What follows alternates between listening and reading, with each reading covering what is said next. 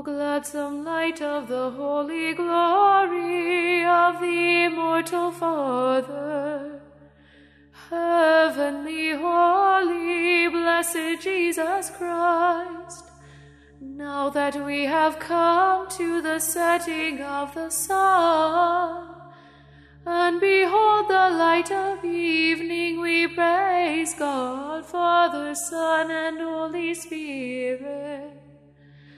For meet it is at all times to worship you with voices of praise, O Son of God and Giver of life. Therefore, all the world glorifies you.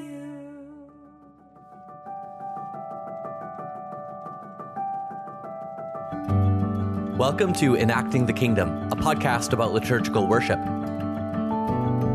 My name is Father Yuri Hladio, and I'm an Orthodox Christian priest with a lifelong desire to keep learning. I'm joined by my teacher and friend, Father Geoffrey Ready. Father Geoffrey holds a doctorate in liturgical theology and is the co director of the Orthodox School of Theology at the University of Toronto. Father Geoffrey, we're starting a new series on Gladsome Light today. Excellent. One of the best things across all of our liturgical tradition is this evening hymn. Exactly. It is uh, uh, perhaps the central point of, of Vespers. It is the evening hymn, the sunset hymn.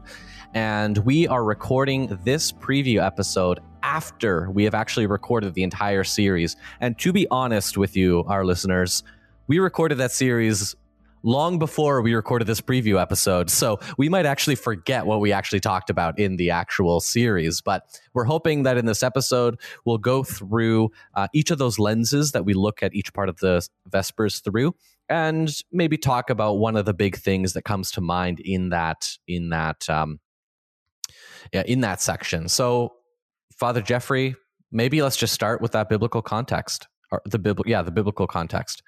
Um, so, "O Gladsome Light" is a hymn. It, it's it's a hymn that's not in the Bible. So, what could the biblical context possibly even be? Like, there's no connection with with the Bible. Does that question make sense?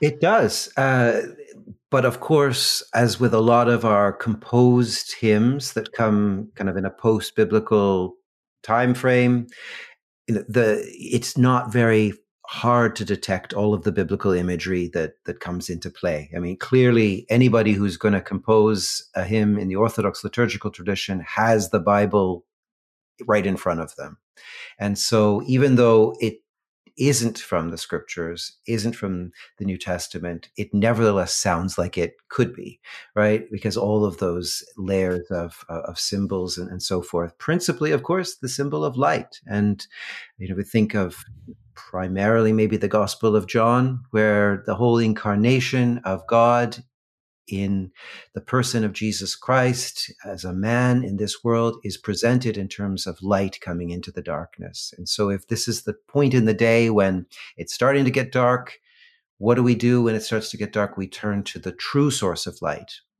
which, yes, during the daytime is the light is provided by the sun, but even that is a symbol, a sign, an icon of the true light, who is Christ. And so it's a, it's a just it's an exploration in a short, compressed hymn of Christ as the light of the world. Mm-hmm.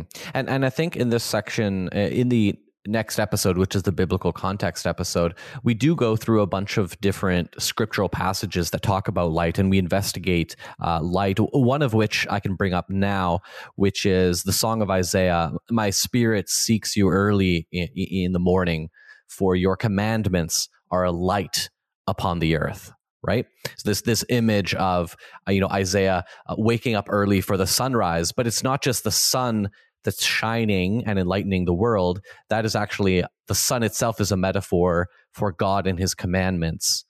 Um, yeah, could you speak a bit to that one, Father Geoffrey?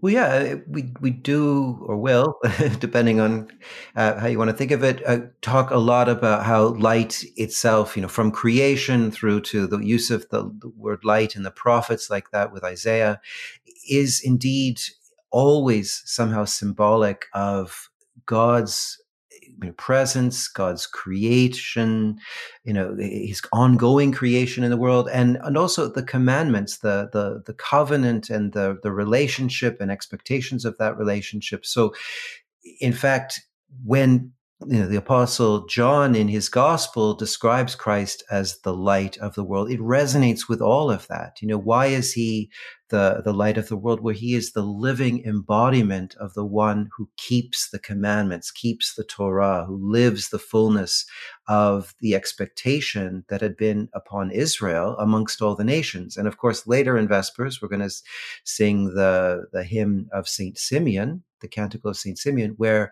Israel is precisely called, you know, a light to the nations, a light to the Gentiles. And so it, all those things are, are, you know, definitely overlapping and interlocking here, where you have the, the all of the lights of creation, which are, are symbols of God's presence in the world, his presence, which is enacted primarily by relationship with him and keeping his law, which of course nobody's capable of doing until he himself comes in the person of Jesus Christ and, and is the fulfillment of all that. He's the fulfillment of Israel as light. He's the fulfillment of Torah and commandments as light upon the earth.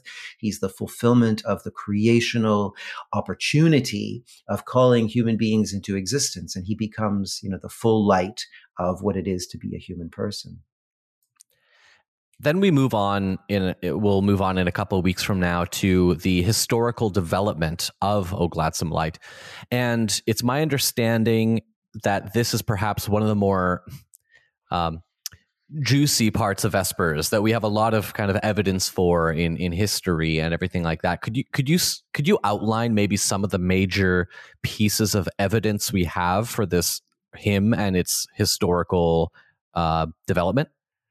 Right. So we this is indeed it's kind of um, you know an absolute delight to liturgical scholars and historians because very rarely do you have such testimony to a part of a service that goes back as early as we do. So there is an almost certain reference to this very particular hymn in its form that we have, uh, you know, in uh, Saint Basil the Great, you know, who is writing uh, in the fourth century and referring to this. Uh, the lighting of the lamps and the singing of this hymn as an ancient formula that, you know, even in his day, right is it goes back so long that you can't remember where it came from. So you know that gives some clues you know to how ancient this is. But we have references even earlier you know in clement of alexandria and the in the uh, constitutions of the holy apostles um, to uh, which is a document you know from third fourth century to the, the, the greeting of the evening light and even the rubrics around that. So, you know, there's the kind of core part of Vespers here that we know is very ancient indeed. And curiously, we even have this pagan uh, reference uh, in history to the fact that the, you know, the ancient Greeks had a practice of greeting the evening lamp lighting with an exclamation of "Hail, good light!" Right, and uh, so it's all very plausible indeed that this practice of the, the the, kind of hearth and and homestead of of the kind of ancient Greeks was brought into and merged with kind of the Jewish practice of worshiping at the nightly lighting of lamps in the temple and so forth in the tabernacle, and those two coming together in what is you know has this kind of ancient testimony to being a core part of Christian evening worship of acknowledging the the the gladsome light who is Christ and and turning to worship God at the time when the evening is is drawing in. The next episode after that, we'll be exploring the narrative trajectory or the narrative purpose of Gladsome Light? Why is it where it is in Vespers? And what are we supposed to get out of why it's there? And the question I want to ask you right now, Father Geoffrey, is uh, uh, us, you know, when we go see a Hollywood movie or or read a book, it generally follows that that plot line of you know rising action, inciting incident, rising action, climax, denouement, right? The the the falling action, and it has kind of a very linear uh, frame. but there's also a structure that exists, particularly uh, in the scriptures, uh, which is called chiasm. That that um, the the, the punchline, so to speak, is in the middle, right? Um, and that happens in kind of it, poetry it can happen in stories it can happen in structure. Uh, for example um, it's been argued that the harry potter book series the seven books is actually structured chiastically with the center being the fourth book and the climax of the fourth book in particular where that's where the whole series turns. Um, but leaving leaving harry potter aside uh, vespers i've said this from the pulpit, so to speak, that Vespers is structured chiastically with gladsome light right in the middle, and it, and the chiastic structure kind of points to gladsome light as being kind of a, the most important part of the service. Should I have said that? Am I wrong? Is that a, is that an appropriate way of categorizing Vespers?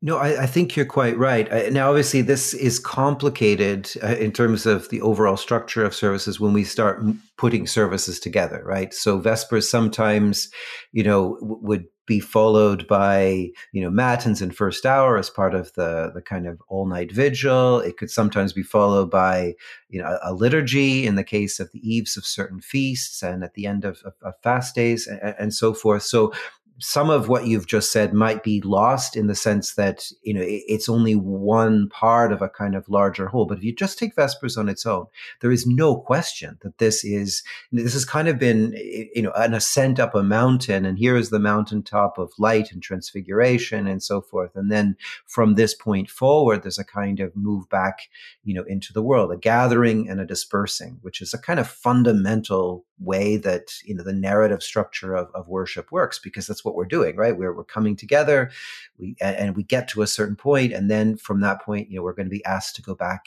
you know into the world. And so you know it's represented by you know the, all the lights being on at this point precisely at the end of the lamp lighting psalms and singing to the to to the light. You know, there's that moment that immediately follows in Great Vespers, the uh, gladsome light, where the the the bishop who is now present, who wasn't or the senior, you know, uh, you know, cleric turns and gives the peace, and we've emphasized that before too, even narratively, how you know that is a climactic moment, one that we miss maybe more than uh, we should in in kind because in earlier liturgical understanding, that was you know an absolutely key moment of the service. So these go hand in hand. That kind of core moment you know of the service. And and then if you it, helps to understand everything that's happened narratively up to this point. You know what we were seeing in those evening psalms those lamplighting psalms that got us to this point well all of that was a kind of drawing together. It was coming from these you know outer reaches of of human experience. And and you know you could be moving physically geographically as part of this but certainly psychologically from a place of you know isolation alienation in back into the, the christian community which is what all of those psalms you know represent.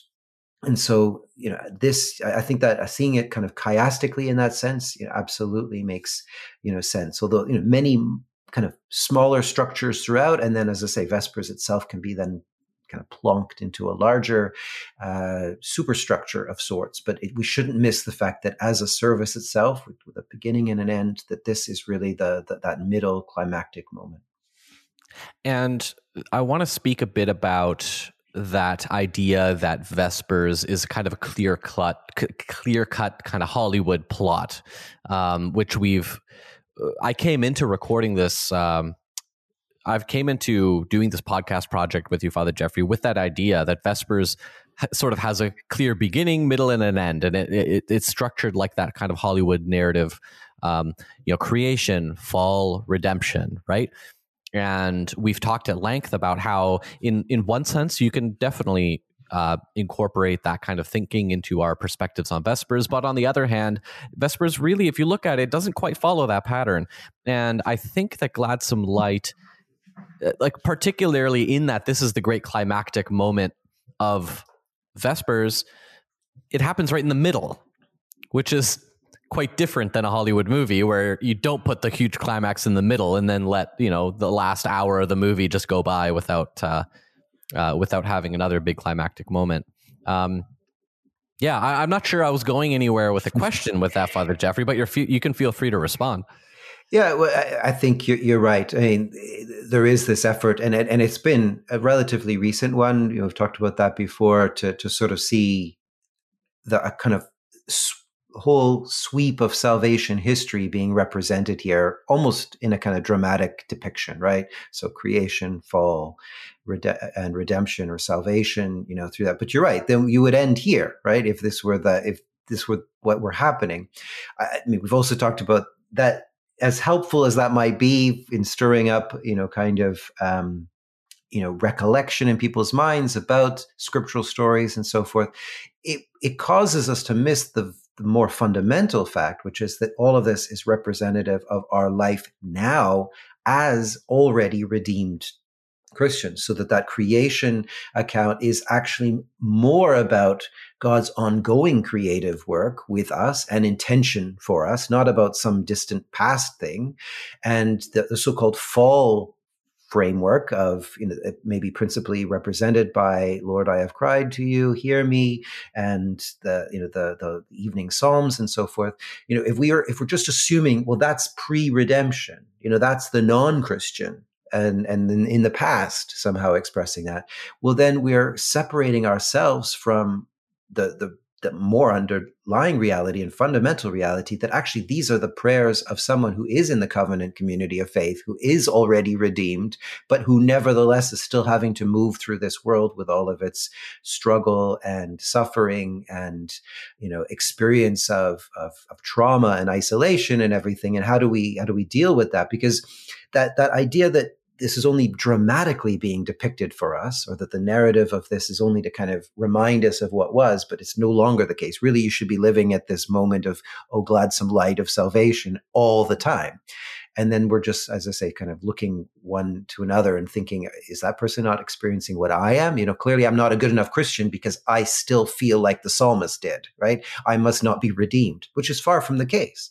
It is okay to be redeemed. It's okay to experience uh, temptation, nevertheless, and suffering, and to have to cry out and continually move, as the service invites us to do, back to the light of Christ, right? So it's a, it's actually, it's the ongoing experience. Nothing that happens in Vespers is happening for anyone other than those people who are already in God's covenant family. And that I think has to be reiterated many a time because otherwise it just becomes kind of this illustrative symbolism or drama of the past.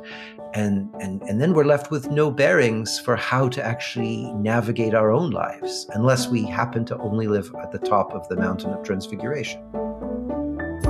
The podcast you're listening to reflects only the public half of the overall project of enacting the kingdom. Father Jeffrey and I actively post new episodes on our completely separate private podcast. This private space gives us the freedom to debate and discuss open and sometimes controversial questions regarding the Orthodox faith amongst a smaller and more dedicated audience. If you become a patron now, you'll get immediate access to our growing backlog of private episodes, including a discussion on the ordination of women and the coronavirus multiple spoon controversy. To get access to this private podcast, go to pryingpriest.com. Looking forward to having you join our growing community on Patreon. Now back to the show.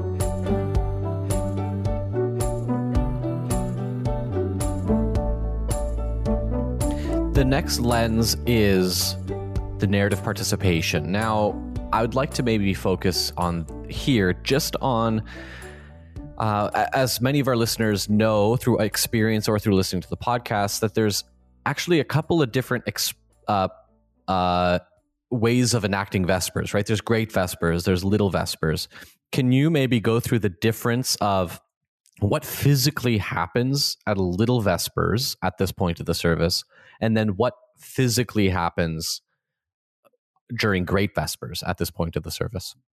Right so from a liturgical enactment or you know ritual point of view the, the big difference of course is is there an entrance? And and actually in a lot of liturgical books or you know manuals that's how they distinguish you know little and great vespers. There's other changes that take place and we've referred to some of those as as we've gone through but you know to say vespers with an entrance is to say everything you need to say. And so what that means is that towards the end of the lamplighting psalms with those interpolated, you know, verses from the hymns of the day, whether those be from the Book of Eight Tones, the Oktoichos, or the Lenten Triodion, or the Menaion. You know, there's different ways of com- combining those depending on what kind of day it is. But towards the end of those, if it's a great Vesper service, the there will be an entrance with the censer, and so that the deacon will carry that out if there's a deacon. Otherwise, the presbyter will will come out, uh, and you know that could be a, accompanied by taper bearers, you know, and so forth.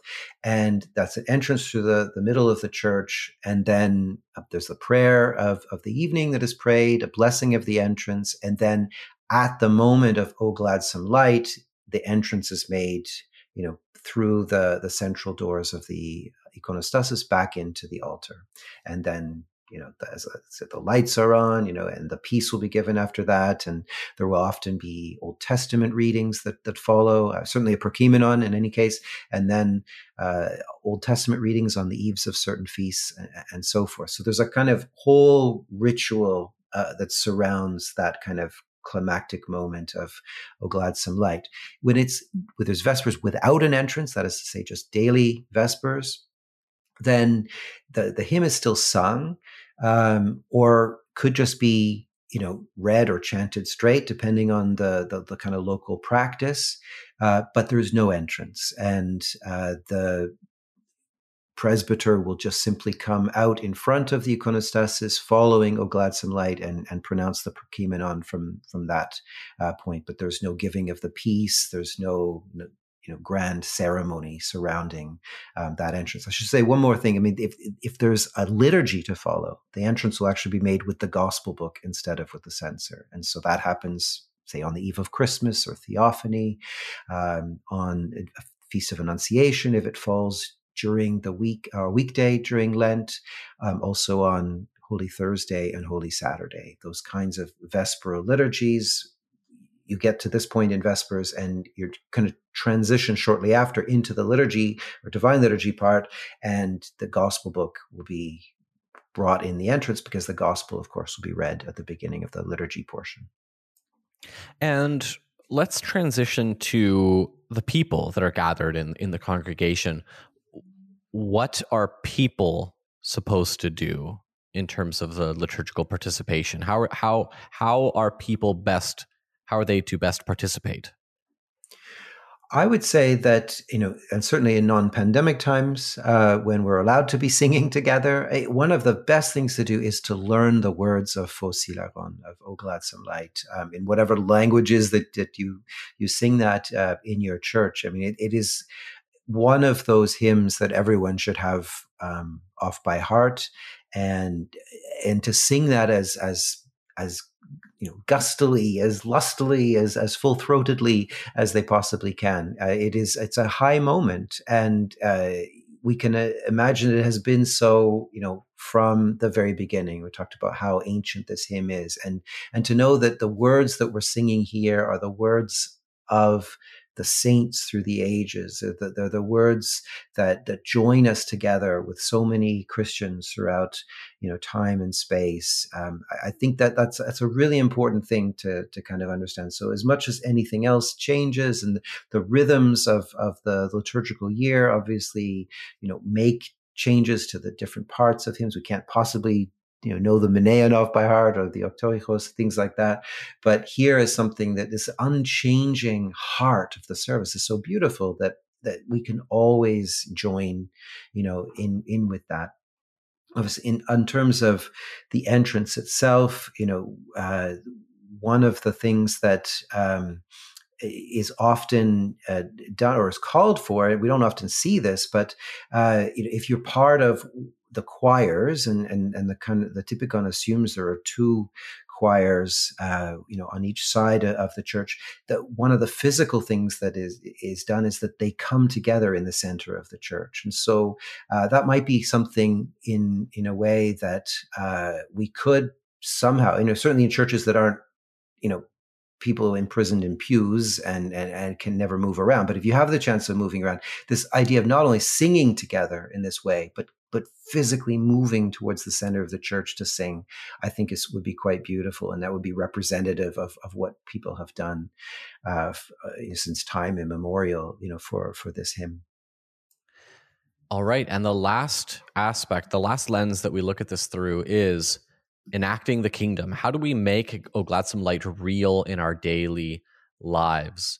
And it seems to me that, especially given you know the pandemic and that people are living at home, at, at least at the time of this recording, uh, where we are living, we are in full lockdown. I even got an emergency notification on my phone. So stay in your house. Don't leave if you don't have to. It's the law. We're watching. So we're yes, Big Brother is watching. The they the Justin Trudeau sent me a text and it's the all seeing eye. um, and uh, so I guess how do you bring how can we actively bring Oh Gladsome Light, this hymn and what it stands for, how can we actively bring that into our home in our everyday life? Well, what we'll go on to say in in the uh, episode in this series is that this is actually relatively straightforward in the sense that this part of the church liturgical service of the practice in the community is derived originally from home practice, right? So the, the idea that homes gathered together when evening set in and the cold was drawing uh, close, you know, we, we, for protection, for light, for warmth, people gathered together in one central place and they lit a lamp and they gathered around that. Well, something we've we've missed over the last century or so where you know we've just made our world an artificial world of, of light of central light and central heat and, and so forth. But if we could find little ways little rituals that could help us to reconnect with with some of that it would be helpful uh, spiritually psychologically uh, it would help us to to develop the church the, the the the house rather as a little church which is what we're called to do uh, to connect us again to to the worship of of the church community.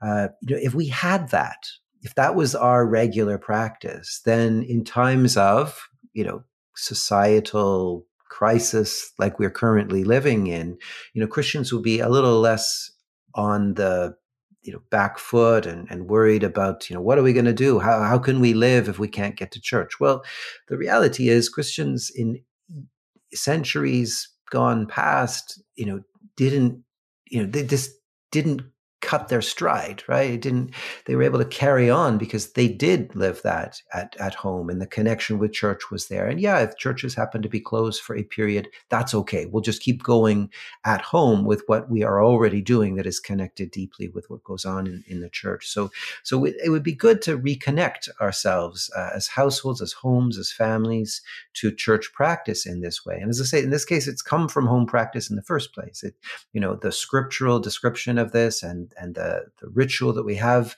in the liturgy is derived from what people do, you know, in their homes. And uh, you know, we just we stopped doing that in our homes, but it's maybe high time that we reconnected, you know, with that. And before we finish this preview, Father Geoffrey, I'm hoping you could share what's you know one thing that you hope that our listeners get from this series on O Gladsome Light. Oh, what a wonderful question. um, I, I, think you know it. Maybe that kind of last thought there that you know this and and the, where we get to when we get to the you know the enacting the kingdom you know part of all of this that you know we really do live in a world where you know and this goes to the, what we said too about the just seeing Vespers as a kind of drama or a, a, movie about salvation history rather than something that's fundamental to our experience. Here we're getting to the heart of, of it all, right? Here we're getting to the, the fact that we not only acknowledge and name the dark as an issue, and all of the things that the darkness brings. And that's that's literal and figurative. It's you know it, it's it's the the darkness of the the natural world around us that we should be more aware of but also the fact that we are all of us still living in a world of darkness. But into that darkness the light came. And that's the unique insight of christianity which is highlighted here right? The world is dark. The world and and people love the darkness it says in, our Lord said to Nicodemus in the Gospel of John. People preferred the darkness to the light. And that's the reality of what we have to live with. And so often we too are tempted, you know, to, in our experience of the darkness, to prefer the darkness to the light. But here at the central act of, of Vespers is this sacramental rejection or transcending, really, of the darkness in the acknowledgement of Christ as the true light. And if we can learn to do that, not only in Vespers in church, not only in an evening ritual of some kind in our own families and homes where we gather together and, and turn to Christ as the light, then that will become our habit, our, our virtue, with this kind of habit that leads towards the kingdom in every aspect of our life. There'll be no darkness that can ever come to us or that we experience where light cannot transcend and transform it. That's the unique thing that Christianity brings. It's this capacity to turn darkness into light. It's a sacramental action of God that we can learn to live and experience in our lives. And ultimately, that's how we can cope with death and illness and sickness and unemployment and and poverty and all of the you know, kind of systemic issues of, of of racism and and so forth that our society has. It's not by ignoring them. It's not by finding a program to to address them. It's by in the midst of them acknowledging where the light truly is. It's an act of hope and faith and love and and it's if we can learn to do that through Vespers, then we are, you know, doing what we're supposed to do as those who are called after the name of Christ, who is the true light. You've just finished listening to another public episode of Enacting the Kingdom. If you're getting value from this podcast and you'd like to support the show, you can head over to pryingpriest.com to become a patron. Also, five star ratings with written reviews go a long way to getting the word out there about this show. Also, since Enacting the Kingdom is social media free, any word of mouth recommendations you can make to your friends and family would be greatly appreciated. We'll see you next time.